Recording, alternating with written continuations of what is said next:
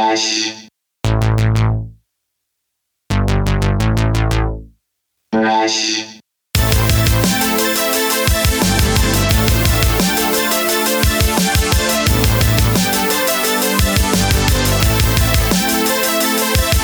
Welcome back, ladies and gentlemen, to the We Speak English Good podcast. Today's guest is Ben Barefoot, who is a Toledo native and local musician. He is a guitar player who also composes music. Um, and I'm saying like when I'm talking about composition, I mean he like composes uh, string sections, which uh, I had the chance when I went over to his apartment to do this podcast. Uh, he showed me his his um, his composition, and I think he was doing it in Pro Tools, which threw me off. I didn't realize Pro Tools had started doing like the composition program thingy, like Finale or Sibelius. So I learned something from that, and uh, also he was composing strings and he knew how to do that which is always just amazing to me considering I'm a self-taught musician who barely knows enough to get by so it was great to see that and he was super excited about it and it got me excited about it and it it, it was just string section. But um I think that any composer who you know writes out strings wants to hear it played and he was d- hired to actually compose this so he's gonna hear his composition played by a real string section and that's amazing to me. It, it was just like um, my past guest Rasar um, from uh, the leak the hip-hop band from las vegas. They got a chance to hear their music with a live string section and they recorded it and I can't wait to hear that recording because I mean I think it's any musician's dream to have a string section backing them up as they play. I mean that's just amazing. Well, it's mine. I mean I love that idea. Anyways, Ben was more than gracious with his time even though I was on a time crunch myself. So Thank you, Ben. And thank you for opening up your apartment because we were supposed to be at a cafe, um, a coffee shop, and it was a little noisy in there. So his place was a couple blocks down the street. So we just went to his place and um, we had a great view of the Rosary Cathedral, which I was baptized in. My parents were married in. So lots of history, personal history for me. So it was cool. I really I really appreciated him inviting me into his home and, and actually showing me his string composition and it was nice. So this is a short one, but a good one. So stay tuned for that. Um, more news here. Um, next week is our 100th episode, and I couldn't be happier and prouder to release it. Um, I'm not going to say who it is yet, but just know he was a huge player in the death row like death row records when death row records was death row records like snoop dogg and dr dre era and not the weird Suge Knight post like freaking everybody out and scaring all of his talent away era this is like right in the middle. This is the thick of the shit right here. So he was heavily involved with that, and I'm just gonna leave it at that. Just leave it as a teaser. I'm I'm super happy about it, and um, I can't wait for you guys to hear it. Um, also, I was on a Detroit radio show called 5XL and it was under tapdetroit.com. I did that last Friday. It is up and available. So if you go to tapdetroit.com, you can go to 5XL. Um, the the actual show is called 5XL, and um, you can hear me spouting off, and it'll give you a good hint on who's coming up for next week. So go over there, check out that that show, and um, you know, I'll wait. Go ahead. Go check it out. Push pause. And I'll wait right here.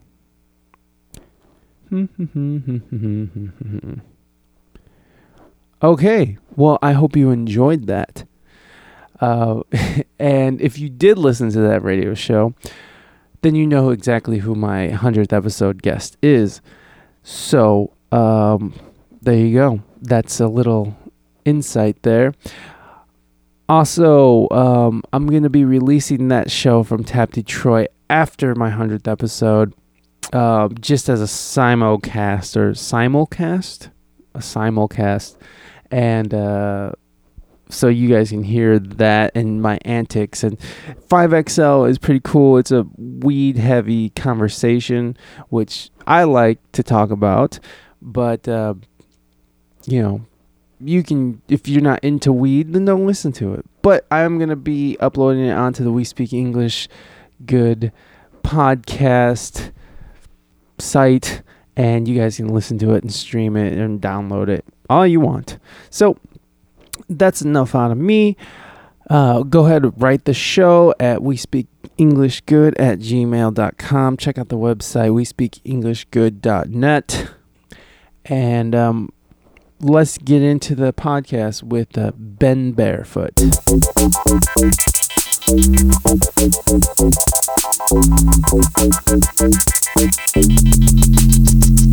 So I'm sitting here in Toledo, Ohio, across from the beautiful St. Ro- Rosary, Rosary? Cathedral. Yeah, oh my God. I was baptized there, but I can't remember its name. So it's the Rosary Cathedral. And that's actually where my parents got married. And Ben Barefoot, who I'm here with right now, that's where he goes to church. That's where I, that's where I go to church on Christmas and Easter. hey, hey, you got to get it in at least a couple times a year. It's a it's a cultural thing, yeah. no, I understand. It, it's like I've talked to some like Jewish people who like still claim to be Jew, like Jewish, but Yeah. like do not believe in God, but will still take their ass to the synagogue. Yeah, it's a sometimes, community thing. I I still believe in God, but you know, um, that's a that's a really big can of worms. Yeah, of course it is. It Yeah. always is, right? It's- Yeah, I mean, everybody has their own take on it. Some more formal than others, but yeah. whatever. So Ben here has been a musician in Toledo for fuck, how long you been playing, man? I started when I was um, when I was in man. I my, I got my first guitar when I was in uh, fourth grade.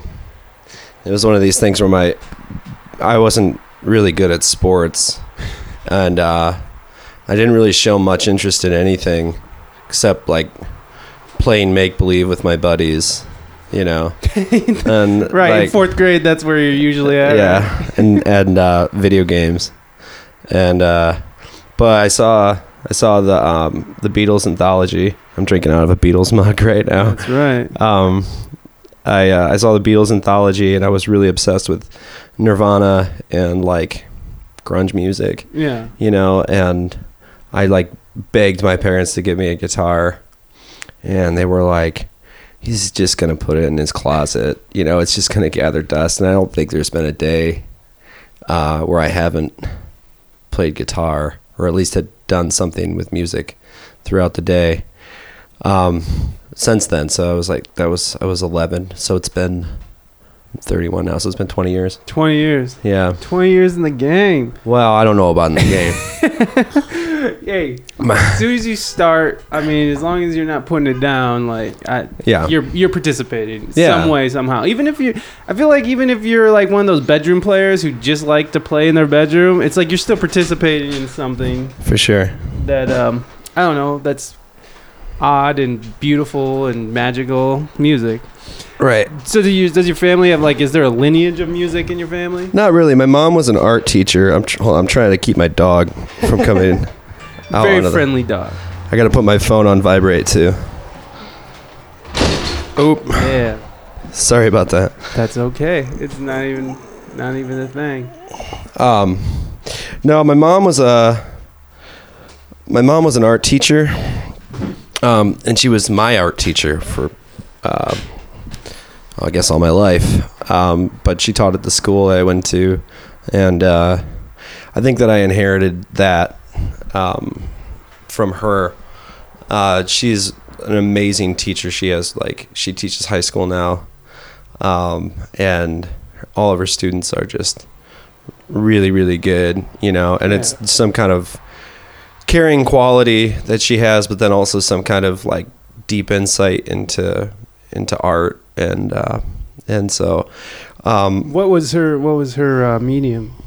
um, well, she she does really amazing sketches and really really amazing like watercolor and acrylic stuff. Um, I wouldn't call her. I wouldn't say that she's like somebody's trying to do put art in galleries or anything. Right, anything. but she likes to express herself. Yeah, yeah, yeah, yeah. I mean, And that's she- what draw, drew her to the her profession. for sure and and she she she um yeah she's really good at teaching it Yeah. you know um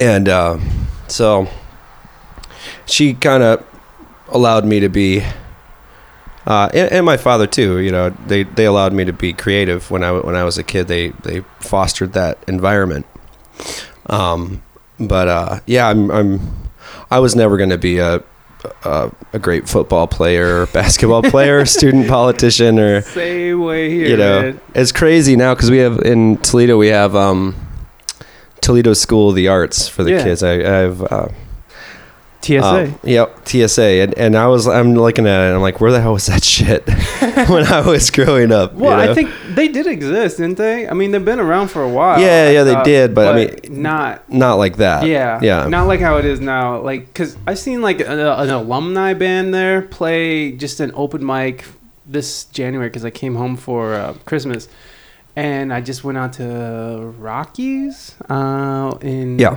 over by Culture Clash. yeah, yeah, yeah. Um, and they had this sort of open jam thing, and me and my wife just did a song. But like, That's so fun. yeah, it is. I love that place. Yeah, it, it's just like you would never expect that's what's going on in there. Yeah, um, but an alumni band from the, from TSA, they're all young cats. Like everybody, it seems like everybody was just home from college. yeah. They were in there playing uh, Watermelon Man. Is that the Herbie Yeah. Hancock song? Herbie Yeah. Hancock. Yeah, And they were killing it. I know. I just remember like even before I moved to California, like seeing some of these kids coming out of there playing. I've seen the TSA band open up for George Benson downtown, and Right. um, you know, so like it's it's it was it was awesome. But I was already graduated, and it seems like it's only grown since. Yeah, it's crazy. Um, we did that. We did the um, Tom Petty tribute show, Yeah. and the the keyboardist who played with us. So we hired on two other musicians, and the the keyboardist who played with us has just turned eighteen, and he's from TSA. Oh, what? His name's Ross Thompson, and he's like Frankie and I have known him since he was like ten. Frankie. Frankie Frank May. May. Yeah. I reached out to him. Yeah, Uh, nice. yeah. He, he probably. He probably should be here right now, but I Is he part of like your band that you play out? yeah, all the with uh, Ben Barefoot and the Handshakes. He's the he's the lead guitarist, the and guitarist. yeah, Wow. he yeah he used I to only knew him as a bass player. yeah right. Um, he uh, he switched to guitar when when we uh, brought Peter on board. Uh, which was maybe three or four years ago. Peter is a guitarist and like a really, really great jazz guitarist, but Oh, he really wanted to play bass. Um, so, and Frank at that time was getting tired of playing bass because he felt like, you know, he couldn't go any further with it, you Yeah. know, and like, and it was just boring. Wow. And I was just like, well, then, you know, I, I don't want you to like quit or anything. Why don't you just, you know, you play lead guitar and and he well- kills that lead yeah, guitar. yeah, yeah, Well, I mean, he's a fantastic bass player. That's how I knew of him, but I never knew he played guitar. Yeah, he's um, and he kills that. That apparently. yeah, and and like, and I think that that was it was is good um, because it keeps everybody kind of fresh. Yeah. you know like when you're when you're in a band and and you're doing uh and you you feel like you're getting pigeonholed into just you know and you feel like everything that you're doing is just boring well then all the creativity gets sucked out and when you when you approach music and you're and you're you're in the mode of discovery um you know you're in the the mode of discovering new things and and that it, everything feels fresh and good and and it spurs more creativity Yeah. you know what I mean? Yeah, So for sure. I think that was a really great decision. Um, I, I love the way I love the way uh, both Peter and uh, Frankie play. And the handshakes. I'm sorry to interrupt there, but uh, the handshakes. What's the primary like feel of the band? Like, you guys play covers, originals, both? Um, well, we yeah we we've kind of yeah we've done we do both. Um, and that's kind of how You can it- work with this band. yeah, yeah, yeah, yeah. I mean, everybody's really, really talented. Sam, Sam's one of the most talented. The drum, Sam Yeah. Waldenberg. Yeah, Sam, Sam Wallenberg on drums. He, um, he's one of the most talented people I yeah, know. he's and fantastic. all, all the, all of them are. And um, the thing is, is that it's like, uh, you know, around Toledo, like, you get, you get hired to do.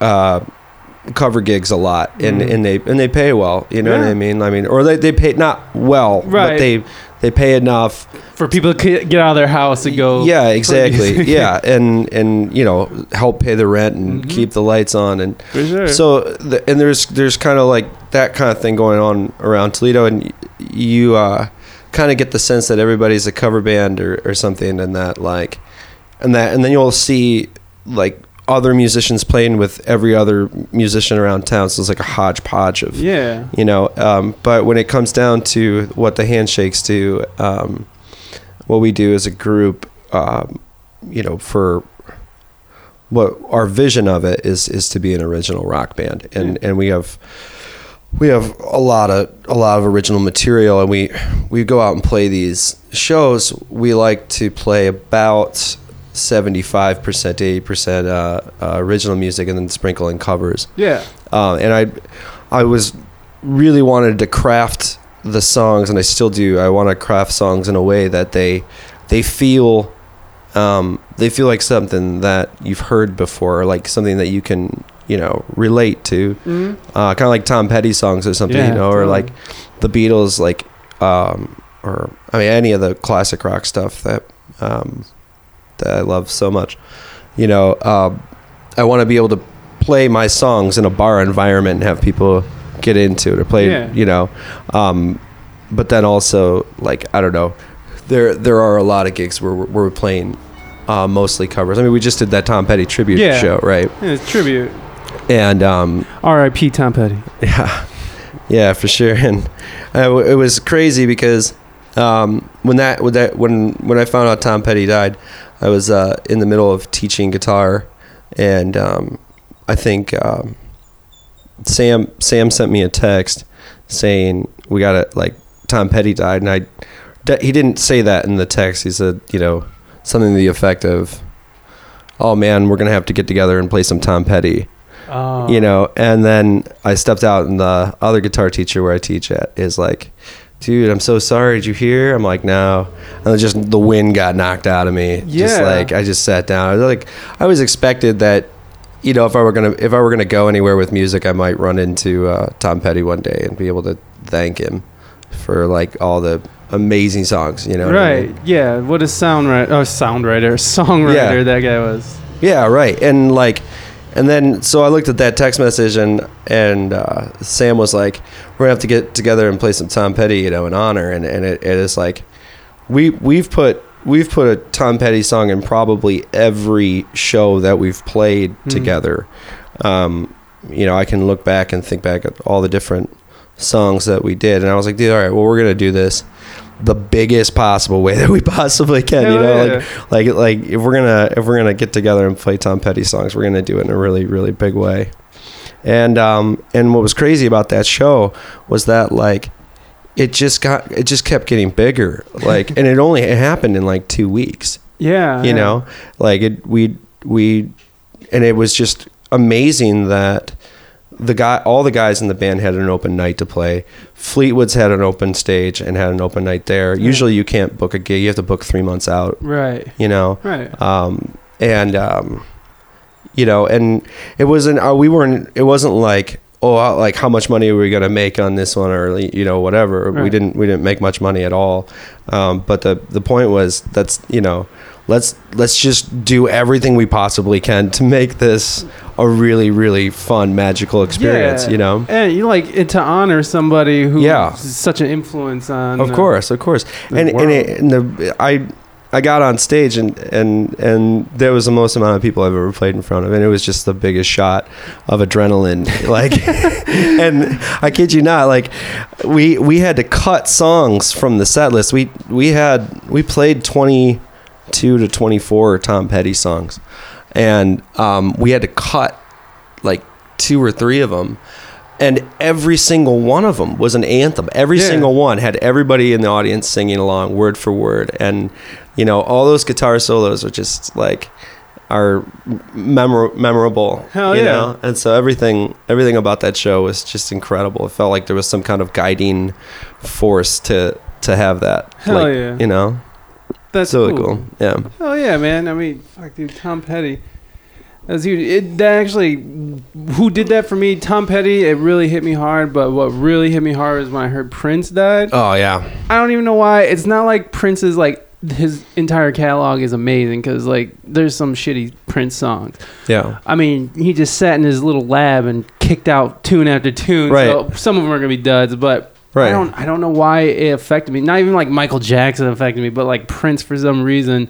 It's like fuck, dude. Like Well, I, th- I think it has to do with the with the the uh, quality of character of these people, like like Prince and Chris Cornell and um, and Tom Petty. Like when you hear about their personal lives and who they were in the industry, they weren't they weren't like egotistical Yeah. jerks. They were like friends to everybody, and Yeah. like they were they had like good character right. you know and it and that's it's sad to see that because it seemingly you know th- these were people who stood up to the music industry you know Yeah. and nowadays it doesn't feel like there's anybody who wants to stand up and say you know no i'm not going to do that i'm not going to be a puppet for you Right. you know like you, there everybody that gets into music or at least it feels like i i know that this is a big broad stroke but it's okay. you know, it feels like everybody that's getting into it now is like, um, how can you sell me? you know, how can how can you make me the biggest thing in the world? And how can like like what do I have to do? How far do I have to bend over? Yeah. You know, for you to to make me the greatest thing. And so people don't even write their own damn songs anymore. Right, You know, right, they just yeah. they just get on stage and they're um you know, they're they're puppets Yeah. to the to the master, you know. They're either half naked or fucking yeah. or just terrible. Right, and they're like, can, can we put it in a Taco Bell commercial? you know what I mean? Like, Yeah, for real. Yeah, like- Is this gonna sell Mazdas? Right. Because I didn't know. yeah, exactly. God damn it. yeah, the uh, music industry is really crazy. I just went, I just went down to Cincinnati to talk to this uh, this independent label who does soul and funk, Colemine Records, and um, oh, it's so cool what they're doing. Like they're just financing bands. Like they're like. Go out, record your album, and we'll put it on vinyl and CDs, and and we'll put it out there. They have distributors, and you know, Yeah. but it's just two guys. It's two dudes, and they have a record shop in front, and now at the back they run their label. They have a recording studio. I'm doing air quotes Yeah. for anybody who can't see. Well, no one can see no one me. can see that. for anyone that can't see me right now. Um, I mean, but it was just like a simple thing, and it's sort of modeled after um, Daptone. You familiar with Daptone? No. Um, Sharon Jones. Yeah, yeah, okay, yeah. so. Sharon Jones and um, Lee Fields, I think, is on that. Anyway, Sharon Jones and the Daptones. Uh, Yeah. that's they have a studio, and that's sort of they built that out, and it's just they're just recording, roughly recording music onto old equipment and putting it out, and it, it sounds amazing, right? Yeah. Um, so they kind of went off that, but what they're doing is that, that the label is not making any money, but their record store is. So it kind of feeds each other. And Sure. with the with the connections they made, just being a record store, they're able to get their albums into places. I just it's like companies like that, labels like that, who are just sort of bringing back this like putting them power back into the artist's hand That's important. instead of you know giving I- your power all to this person who has no interest in your creative aspects but are just trying to figure out how to make money for themselves yeah, I need to find one of those. it's cool they're cool it's a cool little label and it's uh they i don't know um let's see it could be it could be shakedown is on there um and uh surefire soul ensemble durand jones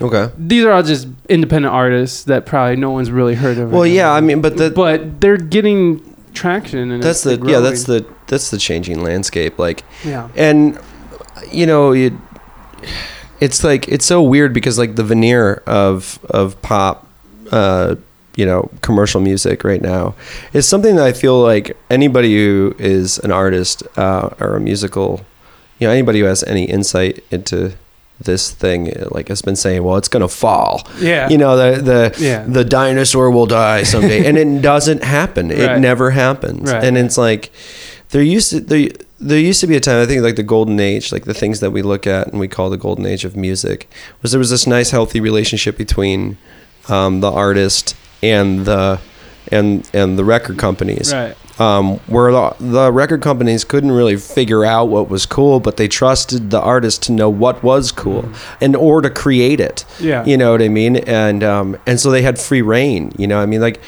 I couldn't imagine being a. Could you imagine being like a like a a World War II generation record executive? You know what I mean? Still- and still and here, yeah, trying to make decisions and shit. yeah, and here come these kids in in like psychedelic clothing. Oh, okay, yeah. You know what I mean? Yeah, yeah. And they're like they're like, well, we don't know what's cool, but Right. I mean, it's selling, so just keep doing Yeah, that. Yeah, just let them you know? work. Yeah, Just try to stay out of the way. Right, right, right. And and now it's like now it's like there's a whole bunch of investors like at like a really high really high level. Yeah. And they're like we can't we can't tolerate another Kurt Cobain, John Lennon or you know anybody because they're flight risks, you know what I mean? They'll have they'll they'll get addicted to drugs or they'll they'll kill themselves and then we won't get a return on our investment. Yeah. You know what I mean? Where's my like, money? Where's my money? Like, you know, and and I mean, obviously, like, um, that's what that's just what's going on. You know, that, that's it's uh, and it's it's sad to to sit here and bitch about it because I got you know other things to do besides that. But bitching about it is part of the process, I think. Right. I mean, I mean, it's really when when you have people complaining and have people like actually trying to do. I mean, this is just the start of it. Ever since printing CDs have kind of become uh, non-profitable, you know, like big record companies aren't selling CDs right now. It's all streams, right? And Yeah. they are selling CDs. It's weird too because records are kind of coming up. So I, I feel like there's an opening for independent artists to kind of start creating their own Well, that's- path, which is is because of the internet. That's the other thing though too is that it's like I hear this I hear this um this phrase being used a lot where people will go, "Well, there's good there's good music out there. You just got to go look for it." Yeah. And I'm like, "What the fuck?" you know what I mean? Like Why- why do we have to go look for it? Right. You know what I mean? Like there there should be it should be, "Well, there's really bad music out there, but you got to go look for it." really you know, gotta you really got to go look for that bad music, You're you know? absolutely right. Like, that that uh, whole mindset of just like you got to figure it out for yourself because Right. because Now I got to go troll around on the internet trying to find like a, Right. something that like makes me happy and like then feel like I'm living in like like a Stockholm syndrome like uh, Yeah. music like musical culture, you know. And that's the truth is that this the these these companies, you know, these big record companies or whatever, they they control our culture. Yeah. You know, like the the youth of America are not in control of culture. It's the it's it's who they want Right. to to control it. Right. they And- just press it down your throat Yeah. until you accept it as Right. this is what's good. yeah. And um, it, yeah, it's uh, yeah, it's gotten kind of sick, Yeah. a lot sick. Yeah, but no, yeah, we could we could sit here and rail about the man. Right on. but okay, so what was like your? So you went to school for music. What was your? What was your? I never major? I never graduated. But you know how to compose fucking. Yeah. That at least you Well- got that out of it. Shit. Yeah. I didn't yeah. get that at all. Um, like I went I went for um I went for jazz guitar performance and um I really wanted to go for uh, composition, um but they they ended the composition music composition major uh, when I the year that I got there. Where was Um, this? This is at UT, University of Toledo, and um, and but I loved my music theory classes. Like they were, they were amazing. They taught me like invaluable um, stuff, you know, and um, and like I don't know. I, I feel like uh, I probably should have just stuck it out, but I, I kind of got disillusioned with um, with the whole the whole program, and I, that's me. I was young, you know, I was rebellious, and uh, I didn't, I didn't see the value in it, you know, un- until now. Well, at least you weren't just too drunk to go to class, Well, like, there like was- there was- some people in this room. There was, yeah, there, there was some of that. Don't, I'm not, I'm, I'm not immune to that too. Um, school is school. I mean, like I love the whole. I love the idea of going to school and becoming like a great jazz player who can just play whatever. But like as I got deeper and deeper into music, I, I was just like, wow, I'm not. This is not. No, this is not for me. Well, the, yeah, there's there's that, and then but there's this there's this thing is that like jazz is like jazz is like its own language, and and um, that's why most people don't like it, or at least they don't understand it. They, they don't like it because they don't understand it. Um, they don't they don't realize that that the real art medium is not is it, you know it's in the head of of the thing, but it the real art medium is the ability to improvise um, you know over the changes and and to have kind of a conversation going on with the guys in the band and, or in the audience and to Yeah. expand upon that yeah, it's a high level circle jerk. It's yeah great. well I mean, no, and Yeah. I love it. I'm a fucking Yeah. a huge fan. it, it, it can it can get to mind blowing proportions. You It know, can. it's just watching uh, Herbie Hancock. It was like somebody had like a video that was like the five times Herbie Hancock went beast mode, and it was like, yeah. That's the Herbie Hancock one. That's And. I'm literally like watching. it, I'm like, this can't get any more chaotic, and it does. And in like, and it's still being held together. Yeah. you know. But it, it just everything. It was it's amazing. Um, but yeah, you couldn't you couldn't put that on pop radio. Right. You know what I mean? And Yeah. the but some something that happens in the um, the college world is that jazz becomes this, um, or at least how I felt is that jazz becomes kind of like this embalming uh, method of like, uh, and it feels like you're just kind of keeping alive, uh, you know, some like an like a dead art form. hmm You know, like there's there's very specific ways that you have to play Yeah. and there, and there's very like and and they tell you that but they don't they don't tell you how like why you know they don't tell Yeah. you like like because it creates the the feeling of serenity or Mhm. because it creates the feeling of chaos or right. you know they they only tell you it has to be done like no unison bends you know Okay, like yeah. you know what i mean Yeah, like yeah. you have to play with your guitar like like you have to play with your strap and your guitar hanging above your belt you know what i mean like, like, Yeah. like, i don't know Yeah, you gotta have this hollow body and right You, gotta, yeah and you it's gotta wear suits to the club. it's kind of like that but it's not really like no, not at all. um when you think about like bitches brew Hmm. um you know you think about like miles davis and and john coltrane and they just they're just really expanding the art Right. you know but it, it got to a point where it it wasn't accessible to the mainstream anymore because Yeah. the only thing it could do is go further Well, and you like what's interesting about Miles Davis is that there was jazz and blues before Miles Davis. Like, and Sure. he looked up to Dizzy Gillespie and Charlie Bird, who was like doing bebop, which is right if you're coming out of like a formal jazz thing, yeah this was the next evolution. And so people were hating that. Like even like the people who were just playing jazz, just whatever, you know, just the the standards were hating that. right I'm reading the Miles Davis book right now. So It's a- it's you a- touched on yeah no it, touched on. So. yeah and like well i guess and then too like when you're in when you're in college like you don't really realize those things because like you know it, it was it was a great experience when when i was a kid to go to like the jazz clubs so there used to be rusty's and murphy's Mhm. and used to and we used to just hang out and it was a it was a great place to kind of like Yeah, you just out hung and- out. yeah Yeah. and like and smoke cigs like Yeah. you know like i don't know like almost like you're jack kerouac or something you know you're young and you're going out and you're absorbing the Yeah. culture that you have presented. yeah it's, like- cool there's like a little bit of rebelliousness to it but then there's also this like cool like i don't know like observance of um of of the art form and Were you much of a player who would bring their guitar and be like, "Hey, can I sit in?" Or were you more of no i was afraid i was way too afraid to do that too. I- I was, you know i I'm was still afraid of that. Shit. yeah i um you look at some of those players um and they just they're just really really good and Claude Black, he died, right? i i don't know if he passed i i, Or did Clifford die?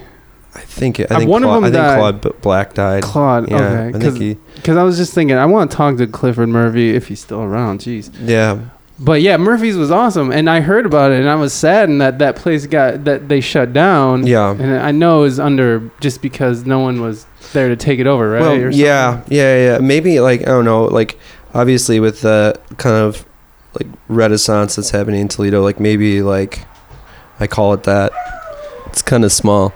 Um, Well, I mean, I mean, it's big for me. I mean, like the Renaissance. I mean, just the improvements I've seen all over the city. I think is, is awesome. It's yeah, it's amazing because when we were kid kids, you know, we were like, we didn't have really shit to. We didn't nothing really to have do. anything. Right, right, right. We just. The, well, I think that it, like you know they just opened up that um, that ProMedica area, oh yeah. you know, over Yeah. there, um, and that's right where Murphy's was. So Right. maybe maybe if somebody comes along, it's like Is man, there, is there a jazz club in? it's not there. There's not a jazz club. They they try to make it. No, I mean like, is there one in Toledo?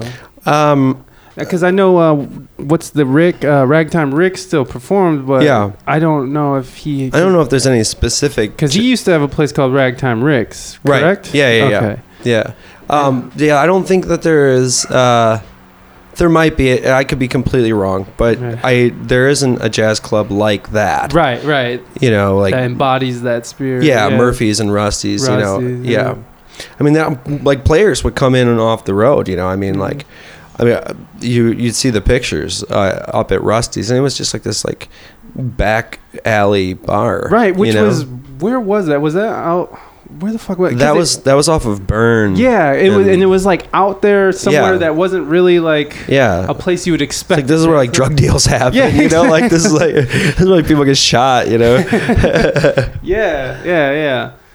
I don't know. Um, But yeah, the, there's a formality to jazz that sort of makes it sterile and Well, uh, it- that it- people can't grasp onto. well, yeah, and and, and I, I I think that that kind of has the thing, but I don't know. I, I still think it's it's there because now, I mean, I go and listen to it now, and I, I have different ears, and um, and I, I enjoy it a lot more yeah. than when I was learning it. Um, you know, um, How how are you? Do you are you a confident player with jazz or? yeah, uh, I haven't I haven't gone and played a jazz gig since since then. Like, Oh wow. you know but um but that doesn't mean I, I don't love it and and and when when uh sometimes at rehearsal like uh we'll just we'll just start playing over you know so what you know um or something. And and that's fun. Um Yeah. and but again like I don't know. I'm I'm a, I'm really into writing music and I'm always looking for um I'm always trying to find like a common thread of human experience. So it's a little bit different of a of a creative process, you know, um, where I'm trying to find like really good lyrics and melodies and, and that go over, you know, the songs and um, you know, I, don't know, I maybe maybe I'll play jazz again at some point, but um, I I don't know. I, I I'm really happy doing what I'm doing. Well, yeah, you gotta do what you love. Yeah. And Um, I, I think jazz is cool, but I think being a jazz musician would be like, so I, I don't know about boring, but like just, I don't know. There's, if you're a horn player, it's different. I feel like, you Yeah. know, like if you're a rhythm guy, a part of the rhythm section, I feel like it's different than if you're a horn player because the horn players are always in demand, even if they're not playing jazz. Yeah, I just went and saw this guy. Um, he's I think he's from Ypsilanti. I can't remember. But his name's Galen Bundy, and um, and he had a. We bought his album because we we were just blown away. He's like he's like my age, and um, you know he um, some of like the most far out jazz I've heard in in a while, and it was really fun to watch him perform it. Nice. Um, and Ben Wilkins was playing the horn, and um, uh, the bassist, uh, bassist's name is Jay. And we, Jay, um, ah, we cut this part out. cut this part out because he's a friend of mine, and the name, the name is, the name is totally slipping my my head right now. That's okay. Um, but anyway, there's a lot of jazz talk. Yeah, we don't have to talk about jazz. I was actually going to bring up Cannon Fodder. Can, can, cannon. Cannon Fodder? What's that? Wasn't that a band or an album you did before? Uh uh Really? Cannon No. Fodder? Uh uh Who the fuck was Cannon Fodder? Sorry, I Uh, got you confused that's all with right. someone else. That's okay. like I was telling you on the on the phone the other day, like we've talked before several times, and I'm not expecting you to remember who I am, but you just popped into my head as a potential guest because of because I thought that you Cannon fodder. you I this is what I remember, and it's since it's not you, then it's someone else. But I thought that we were talking at maybe Howard's Club or maybe even Mickey Finn's, and you were talking about a band. Well, obviously it wasn't you, so I don't even know what I'm talking about. That's okay.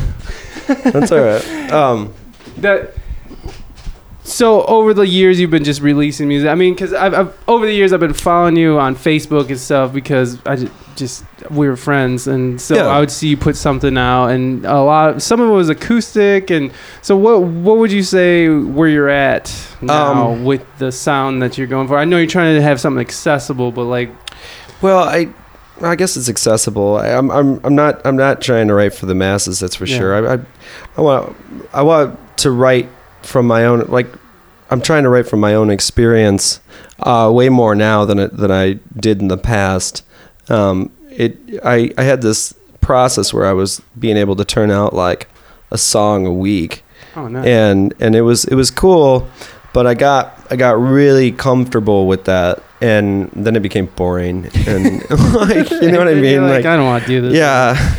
And and so like now i'm trying to um i'm trying to draw upon more of my personal experience and um it, it, kind of in like that way um i'm trying to think um What so what what would be like a pro, how would you start a song? Just take me through a process of a song.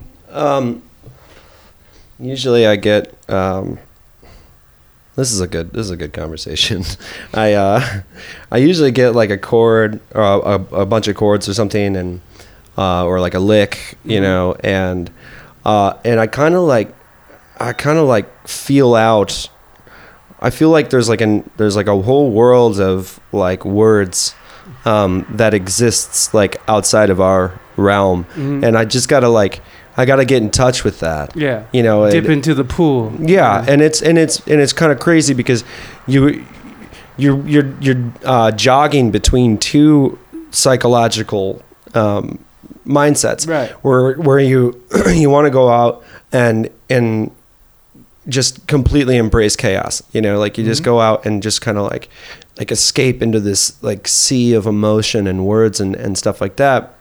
Um, but then when you're out there you're looking for something and you find it and then you want to bring it back and smash it into a form Mhm. you know, and cr- you know, into into like a four minute and thirty second, like you know what I mean, like, and like, and that's that's a really really weird thing to do, but um, it it's really it's pretty cool because um, I've I've found I've found that like when you're open to it, it's kind of like it's kind of like opening opening uh, like an envelope or like a there's like a I'm peering through um, like a hole in the wall Mhm. and and I just gotta pull it back like more and more to get there Yeah. you know and then I do and um and I'm out there and and I've got the chords with me and uh and then you know I bring it back and and um and I have a hook you know Yeah. or I have like a line and it means something to me but it also means something that it means it means something to me but it means something to me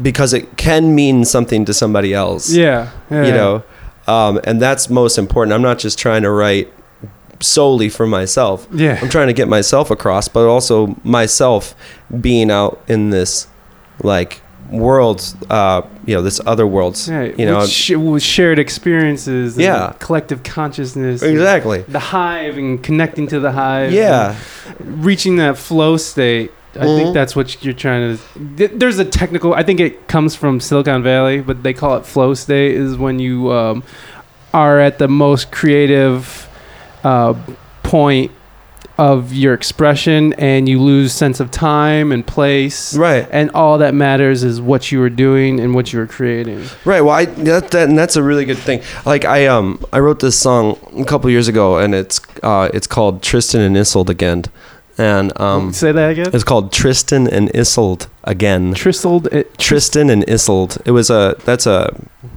reference to um, uh, this opera by uh, Richard Wagner.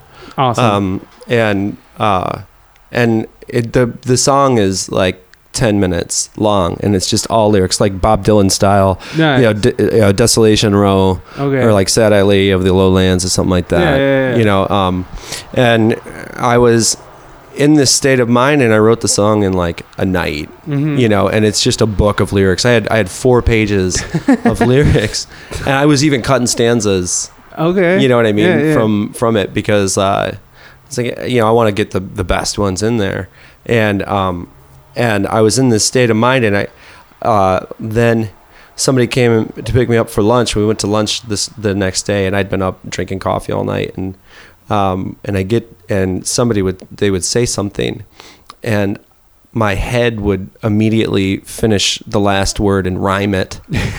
you know what I mean? like, yeah. and uh, I would, I was able to do that. You know, I. So it's one of those things. It's, it's a, it's a training exercise. Yeah. You know, like you, it's like working out. Like you have to, you have to like get your brain on the on the songwriting treadmill. It's true. Yeah. It's true. Um, have you ever heard of the book, The Art, not Art of War, it's called The War of Art?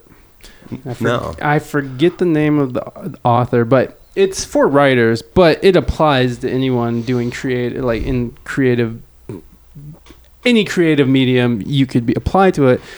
And he's saying that same thing, whereas like, you gotta look at it like a job and you gotta do it every day like it's your job. Right. And even if all you produce is garbage for Right. that entire day, you did your job. And it talks about fighting the urge or the laziness that uh, of because you're naturally inclined to want to hold yourself back and not do what you're supposed to be doing. You know, like nobody wants to get up and go to work unless you love your job, but all I'm saying is like No, there's a resistance that you're fighting. He calls it resistance, and Oh, yeah. this resistance to creating, and in in um, because he was saying there's no such thing as writer's block.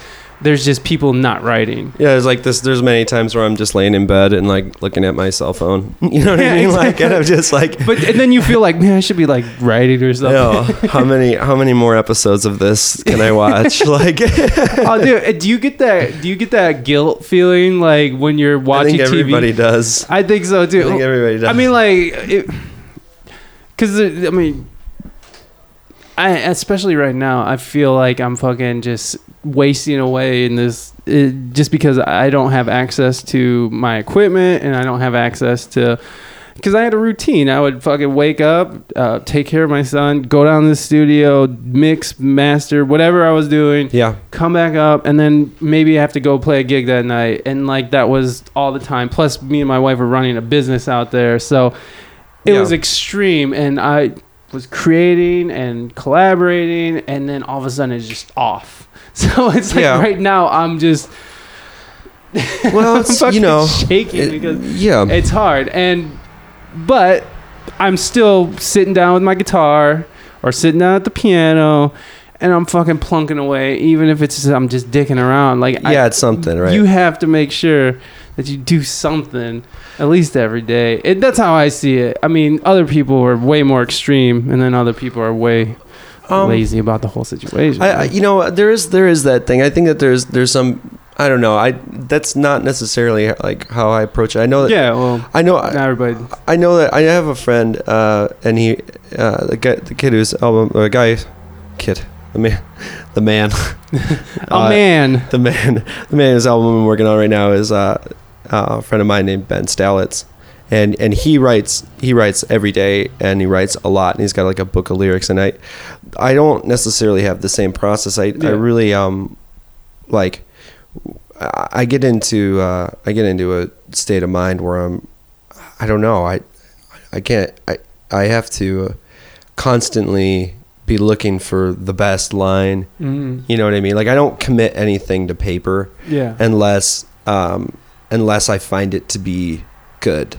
And you know? why why don't you want to commit to paper? Because obviously you can just cross it out and write underneath. I don't know. I think that there's a magic in that. I think that there's a there's a thing that it's like and and I will. I'll go back and re-edit stuff. Yeah, yeah. But like, like, I want to make sure that that it is a well thought out. Mm-hmm. You know, like like, and maybe it's just because I'm um, a bit of a perfectionist. You know, when it comes to this kind of stuff, and some people think, well, we can just just put it out there and then and, and then chisel it down until it's a perfect structure. Where I'm Mhm. like, like I'm more of like build it from the inside and make sure that it's perfect structure.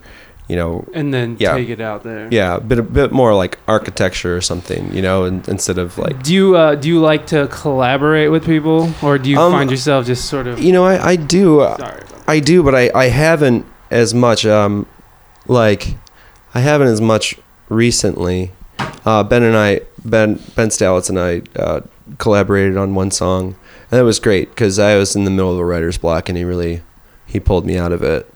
Um, That's awesome. yeah to have somebody around like that you know Yeah. um and so there's that but uh i don't know a lot of i try to i try to keep everything kind of like inside the band Mm. you know um just because i feel that it, it's it's it's important to me and i don't know why. It, it doesn't really mean all that much to anybody else i'm sure but i think that you know we, we kind of operate on a principle Uh, you know and i like that. I like that there's there's us and and as a band and we're and we're really like a tight knit group of guys you know um and and and it's like a circle you know and you're and there's only there's only us in it you know what i mean? yeah, yeah.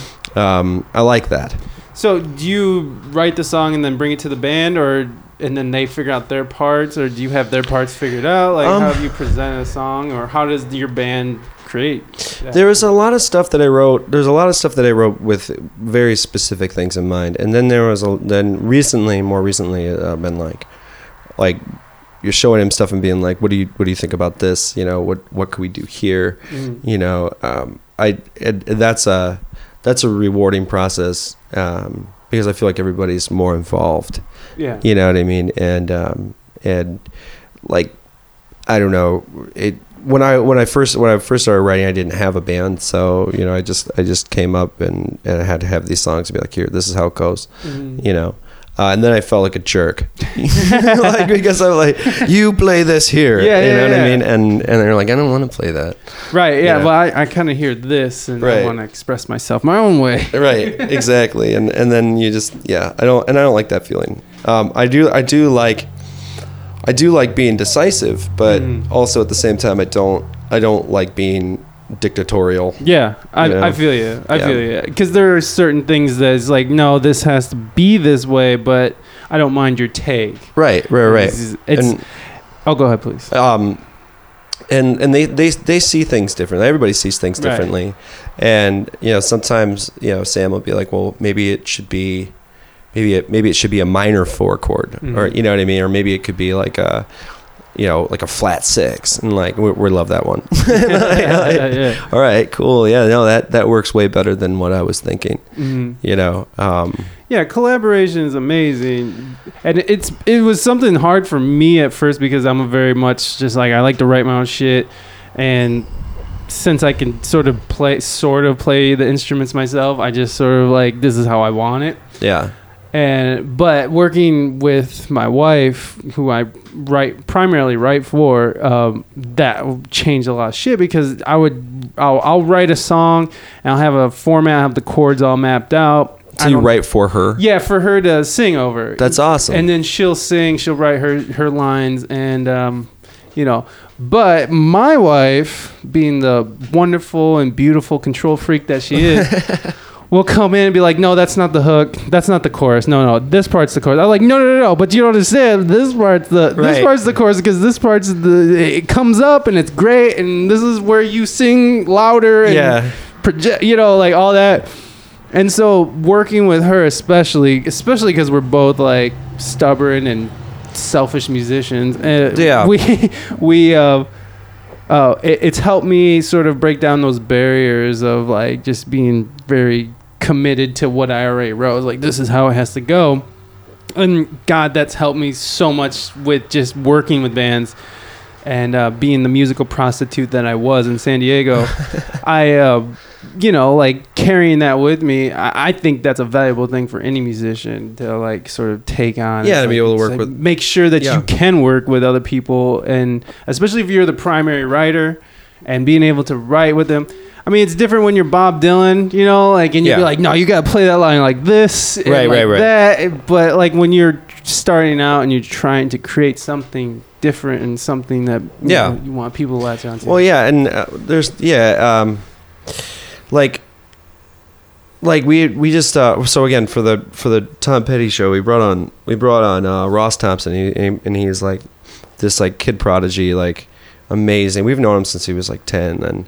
Frankie have been Frankie and I have been like really involved in like trying to be a mentor to him. But the other guy we brought on was uh, his name's Lucas Madrazo. He's he's from here, but he moved to New York City Oh, okay, you see a common theme here. A lot of people Yeah. are moving back from, you know, right. uh, uh, I've been seeing that everywhere. Yeah, well, it's impossible to live in fucking Right. in cities that like New York or Right. West Coast. San Diego, San, San Diego. Francisco. it's crazy. It's crazy. Yeah. Yeah. So, anyways, but Luke Lucas like came and and um and like he uh, he operates in this in this way different way, and it was awesome. Like it was perfect. Mm. um, because uh, he's very organized and wanted like wanted to get the sheet music oh. uh, for all the stuff and wanted and like would be like you know on me about getting getting some of the sheet music done and he would do a lot of the sheet music and we'd bring him to rehearsals and stuff. Oh wow. and we've never operated that way. Yeah. like um and it was so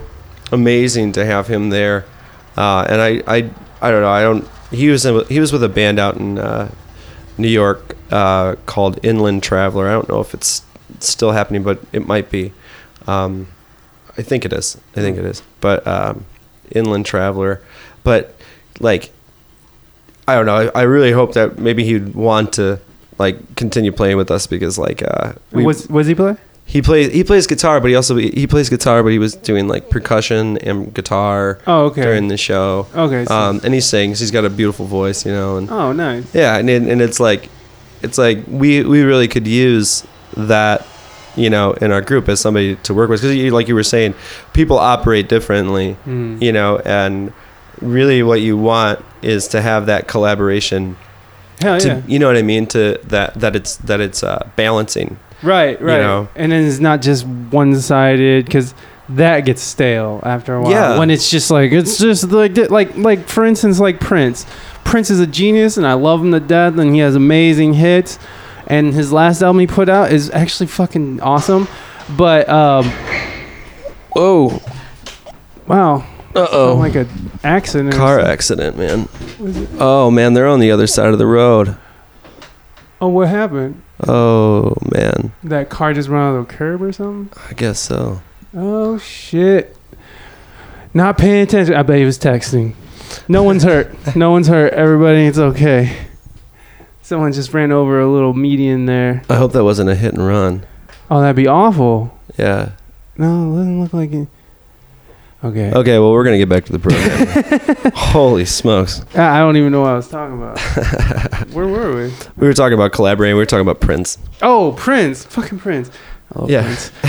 But there's a lot of stuff that I think he put out over the years where he's not really collaborating with anybody. He's just sort of in his little masturbatorium studio, just sitting there, you Right. know, beating it and throwing it out.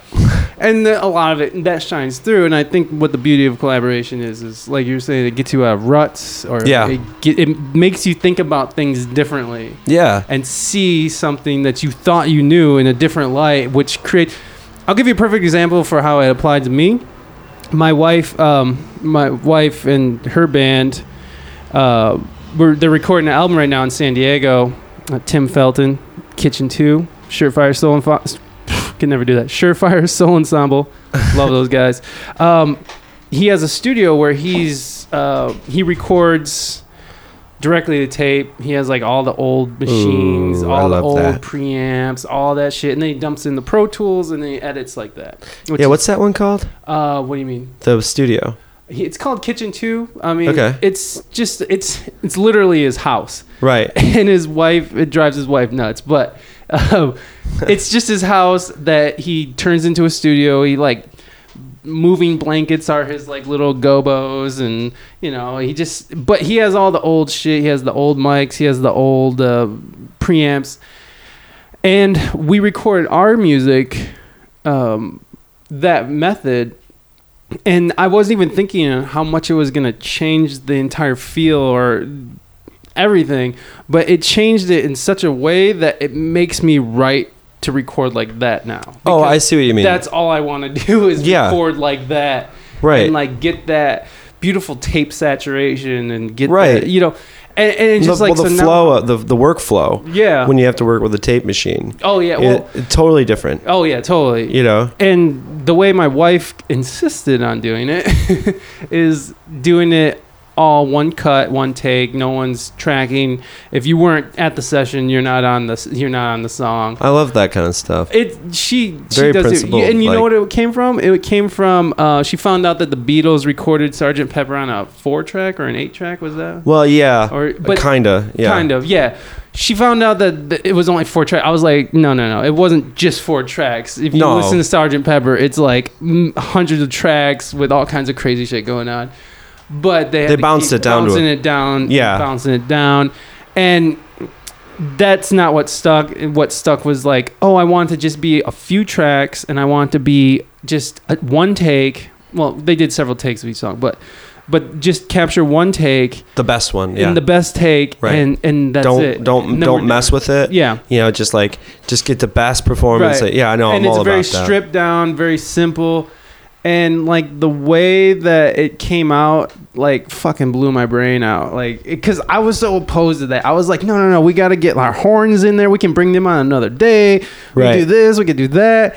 And she's like, fuck that. We're stripping it down, and you know, and that's another part of collaboration that can be kind of painful is seeing these songs that you had all planned out just be stripped down into this. But it came out great, and Yeah. I, I'm not, Well, I'm that's not hating. Yeah, but like I, the I keep saying principled. Like I really the thing that that um, kind of blows my mind is the way that like the thing the people that I the the music that I admire was um, if you look at the the mentality Mm. of the people in those groups, they were all very principled. Mm. Like I mean, to the point where it was like if George Harrison brought uh, Eric Clapton in on on the White Album to play Mhm. the to play the guitar solo okay. like the Beatles were like, we're not going to put him in the liner notes because we don't want our our audience to imagine that the Beatles are anything more than the four of us. Hmm. You know what I mean? yeah, And and and they that's how they operated. It's the same thing. Like you look at Tom Petty is like, you know, he when at the beginning of his career was like, they the record labels only wanted him, you know, and they only Yeah. wanted his songs. But he made he made sure by hook or by crook that the guys that he was going to be playing with were his buddies from Gainesville, Florida Yeah. not not, Not- LA players, Right. not Nashville players, you know, and and that's that's something that you don't see a lot of anymore of people who uh, operate from principle, Mhm. you know, from from an idea. Right. Um, and when you go into a recording studio, and you have the ability to, uh, you have the ability to to to play a shitty take right. and then edit it later. You know what I mean? It's like oh, I know exactly well, what you mean. What are we, the hell are we doing? I know like, what are we like? Who are we fooling? right. You know? Yeah, Uh, fooling the audience, and then that's fooling us, fooling ourselves. You know, what I mean, it's just a Right. big, it's a joke, Right, and it's allowing musicians not to have the greatest musicianship. right? And and I'll admit I'm I'm fucking so guilty of being like you can fix that post right okay Oh, me too. we're moving right, me too. because if I can't get something after so many takes I'm just sitting there like I'm looking at the clock and I'm just thinking right, and it's time. and yeah. I'm just like we're gonna just fix this and mix it I can't I'm just not I'm not yeah, yeah, totally. but for the most part I can handle you know what I'm supposed to be doing I can do my job correctly Right, right, for right. For the most part Well, yeah, and and you, what you want to do, like, you know, if you listen to all the recordings that you love, I mean, yeah, they were they were done on tape, and they were they were done in a way in which, like, you had to press the you had to press the record button, Mhm. you had to let the tape go a little bit. You know, it wasn't just like take me back there, punch me in there, Right, take me right. back there, punch me in there for every single word that you were singing. You know what I mean? yeah. Like, what the heck? Like, um, how can you? I always think that when I'm when I'm in a recording studio doing vocals or doing something, I I am and this is I know that this is kind of metaphysical and, and people will be like no it's it's total bullshit but Fuck like them. yeah like but like i'm like trying to i'm trying to get the recording to pick up on the thoughts that i'm thinking Mm-hmm. you know what i mean like i want i want just that element of spirituality Right. you know Yeah, of- you want emotion to be fucking picked up through that microphone. Right, right, right. Yeah. Exactly. You want the everything that you put into that song to come out and into that microphone. right and if and if like and if and if you cut and it, if you cut from that performance to another performance to another performance to another performance like then the spiritual signals are are now just a, a hodgepodge just the same way Yeah. that the guitar parts are Yeah. you know what i mean I feel and you. and it's kind of like well now it's just a mosaic of of like weird you know right, right. Different, different places. It's In time, yeah. Yeah, and like you, like however you felt that day is not gonna be the same as you felt the next day. That's and right. It's not gonna be. Yeah. Yeah. and that was a big part of why my wife wanted to do it the way she did.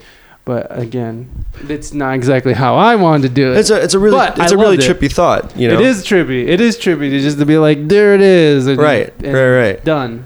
right and i feel like when you listen to like those old like motown or like stax records or anything like that they were doing them all in one take like Yeah, that yeah. and like and when you listen to stuff like makes your hair stand up Right. and they're guy girl songs like they're not they're not anything insanely profound Right. like they they're just they're just hey don't break my heart you know Right. like this old heart of mine you know like Mhm. whatever and but for some reason it can bring you to tears and it's a pop song Right. you know i mean i feel like that there was a spiritual element to those to those people at that time Right. you know i mean i think it's all picked up from the microphone it's all picked up from the experience of being in the studio together um Hell yeah.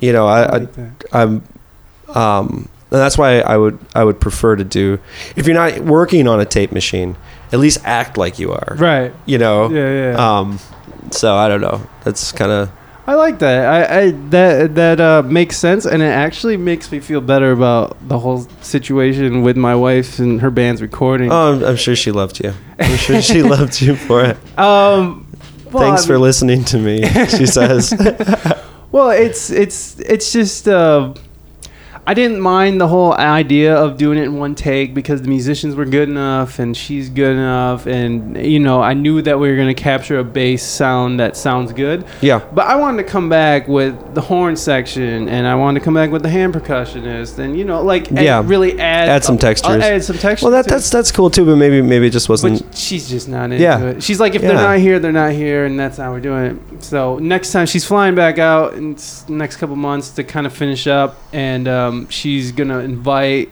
two backup singers who will have to be playing, who have to do it one In the take, moment, in yeah. the moment, get it, and that you know that's it. Yeah. And so. Um, and a percussionist, which I, man, I'm so bummed the percussionist wasn't on these three tracks. you never you never realize how much that how much that adds to a song No, you know I mean? because it's the it really is just the icing on the cake Oh my it's God. like you know I agree. it is it's like the the little tiny bit of sauce you Mhm. know that that, that, comes makes it stand out. right Like there's a song that we have that she does that has it, it's just the fucking triangle that the hand percussionist Yeah. would play. Perfect. da-ding. yeah And it's not there, and I wish it was, and she won't let him go back and do it. She's just like, no, fuck it. That's just not how it is now. yeah And it, and like the thing is about that is that it's her name out there. Yeah It's her band, and I, I write music for her. I we stopped playing together, like that in that setting. We play acoustically together, but like in that setting, we stopped playing together well you know just because of yeah how the dynamic between us in front of other people go. well yeah yeah yeah Better for her to have her thing, and I'll do my thing. But yeah but you're writing for it though yeah, yeah, yeah. I'll write, and she's and she picked up the ukulele, and she's been writing songs too, which are pretty cool. And yeah that's I- I awesome what's it called again Uh, well, her band is called Reign of Mystique in the Dynasty. oh yeah And then, um, yeah. But- cool what's what's your you just you just go by yourself or Oh no! Well, I mostly just produce my own shit. I, I've never really even released anything, but I'll write with other bands or write for other people. yeah And but when I was in San Diego, I was heavy into the California roots reggae scene out there. yeah So um, I loved reggae. I still love reggae, but Yeah, like reggae. I mean, I, when when I was um when I was in like late high school for sure. Like I was completely obsessed with the with the Wailers Yeah. and just the the sound that they produced. And when I was um, I went to uh, I was in recording classes, and um, somebody got the raw tracks, um, all the raw tracks from Bob Marley uh, from uh, "Is This Love." Oh my god. dude like, you could you could turn down all the faders and just listen to bob marley's voice Yeah. and like i kid you not it is bone chilling like to hear his voice you you when you hear it like that you understand exactly why everybody in jamaica thought that he was a prophet Right. because it is so spiritually powerful. Like I can't even ex- I can't even explain it to you. There's Yeah. like a rugged like this thing comes from this thing comes from the Old Testament. You know what I mean? Like wh- Yeah. like where is this person from? Right. You know, Yeah, it's really from cool. Another world. Like, Yeah. It's nothing close to what we see and feel. Right, right, right. it's like something else. Yeah, I, I love that. Yeah, Bob Marley is just incredible. Yeah. Um. So I gotta go here soon. So I just Aw. want. I know. I know. It, it Oh, sucked I because got so much more. so many. you know, you're more- doing you're doing everybody in my life a favor right now because I never shut up, and you you just run the dog tired right now. No, but, but that's what makes a good podcast. The worst podcasts are the guys who are just like, yes, no, I Oh, don't man. know. I've had a couple. Man. and I cut them short. But I'm I'm actually really bummed I have to do this. I have to. My wife teaches voice Right. lessons, so I have to just to gotta get. give him a bunch of coffee. but uh, so what are you currently working on? I mean, Um, I think you said you were going to go in the studio when we talked. Yeah, right now I'm currently working. Well, you just saw I was working on the Oh, string yeah, yeah. sections for for Ben Stallett's record. Um, the handshakes are uh, we've been we've been discussing recording and trying to record. Um, hopefully in 2017, but we'll, it'll probably be in 2018. Um, and then uh, which would be great because we want to do a full length album, and we have we've never done that a full length album. Um, but uh, yeah, I mean we got if anybody's in Toledo who listens to this, we have we have a show um, at Howard's on November 11th, and you know, um, this probably won't come out until well after that. well after that, sure. so, Um, so if you have anything in December, yeah, the, December 22nd, we're playing at the Yield Yield Durty Bird. oh okay, right. Um, but yeah, I mean, I don't know. Like other than that, um, you know, we're just we're just keeping with the momentum that we have right now. Um, and uh, do you got do you got a website or anything? Just Bandcamp. Um, Bandcamp. I really wish that I had some. If if there's somebody out there who wants to, you know, run my life, I'll give you ten percent. It's so much easier when you just pay somebody to do it. Yeah, sure, totally. There's there's things that I just don't want to care about. I would totally give you fifteen percent to ten. We'll make it ten. Ten percent. Yeah. We, we started bargaining at ten percent. Ooh, Anyways, okay, Ben, thank you so much for taking the time out of your day. Thank you, and, Mike. Um, thanks for talking to me. I know it was weird for someone just to reach out and be like, "Hey, talk to me on microphone." Oh no, it's my favorite thing. But yeah, man. All right. Well, we'll see you next time. All right, see you, man.